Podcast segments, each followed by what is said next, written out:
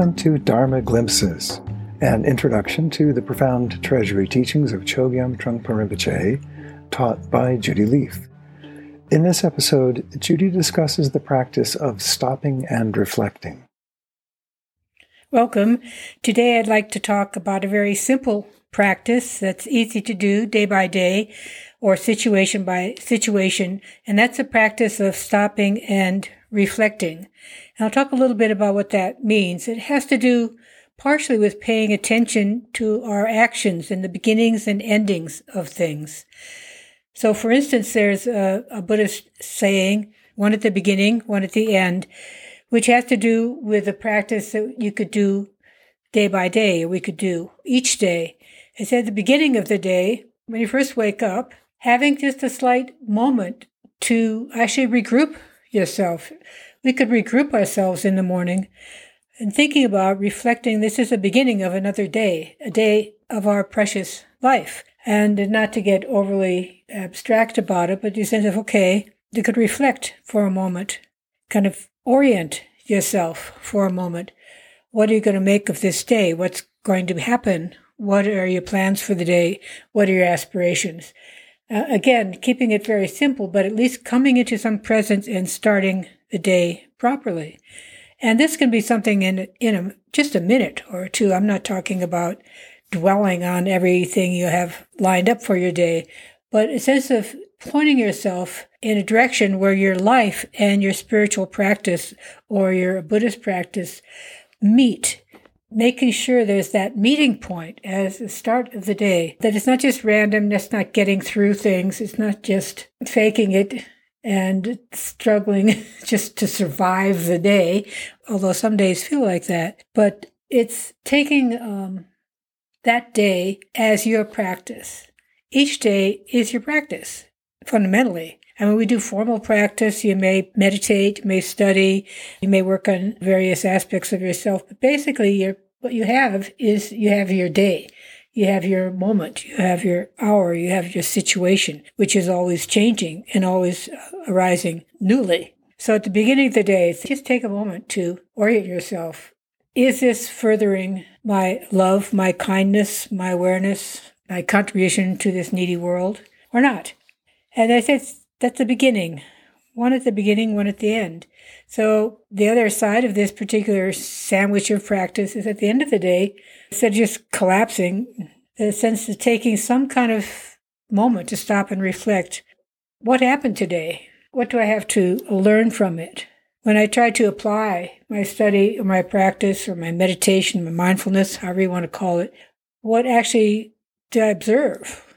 What actually happened? How much was I able to stay true so that my life was enriched and my practice was enriched. My life was enriched by my practice. My practice was enriched by my life.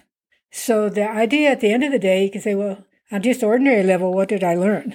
What did I learn that did not further my practice and my benefit to the world? And what did I learn that did benefit? And how can I cultivate those positive things and let go of those that did not further or in fact may have impeded what I was aspiring to do.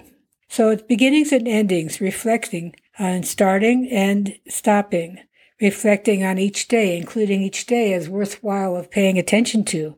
It's almost like it's taking a step back from time to time, which is not easy and it doesn't mean that you have to have a lot of time, which most of us don't have much time somehow, but stepping back and getting some perspective. It's interesting in that many uh, cultures and have a times of years. They particularly reflect on the past year, the passing of a year, or a birthday, time of birthday, reflecting on what have I done with this year of my life. So this idea of reflecting, a beginning and ending, does not have to be just simply New Year's resolution kind of thing, but it's a way of relating all together to our actions in the world in a way of helping us to bring together what we might call our spiritual world and the everyday world of jobs and uh, relationships and uh, projects and deadlines and, and all of that kind of thing and sickness and health, etc. To bring those two together So it's almost like a, a practice of uniting our world and having some sense of intelligence about how we spend our time, what we make our priorities, what we ignore, what we cultivate, what we avoid.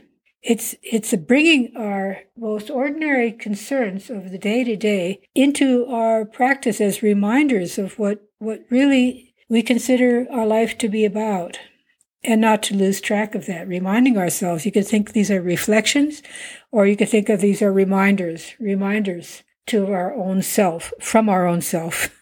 Note to Judy, from Judy, in my case. So it's drawing on some inherent goodwill and aspiration and within us that we all have, or wouldn't be uh, talking about or looking into these kind of uh, topics as in the Dharma glimpses. So one at the beginning, one at the end having some intention of what we do and having some way to really maximize what we can learn from what we've done. Uh, and as much learning from where our mistakes are as what we might call successes. So this is not a kind of judgmental thing where we can find ways to build ourselves up and praise ourselves and where we can find ways we can blame ourselves or even better blame someone else.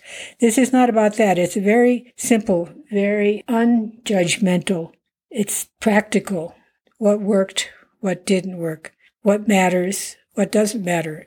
And given what we consider matters are the actions we do and the decisions we make helping to cultivate what matters or not. So reflecting is a part of the path, I think, all the way along. And reflecting also kind of empowers us to, to make choices and change our dynamics and change our priorities over time as we learn and as our life changes as we go through life and learn from the experiences of just living as a human being on this earth in these times. So valuing that, respecting our life, respecting each day, respecting each challenge, and taking it as a guru. People talk about gurus and teachers all the time. This is a teacher. Our life is a teacher. And if we attune ourselves, we open our ears and our eyes, we can receive those teachings. And this is about one way of doing that. Very, very simple. So beginning and endings, reflecting, observing, responding accordingly. Thank you for joining me for this glimpse of Dharma.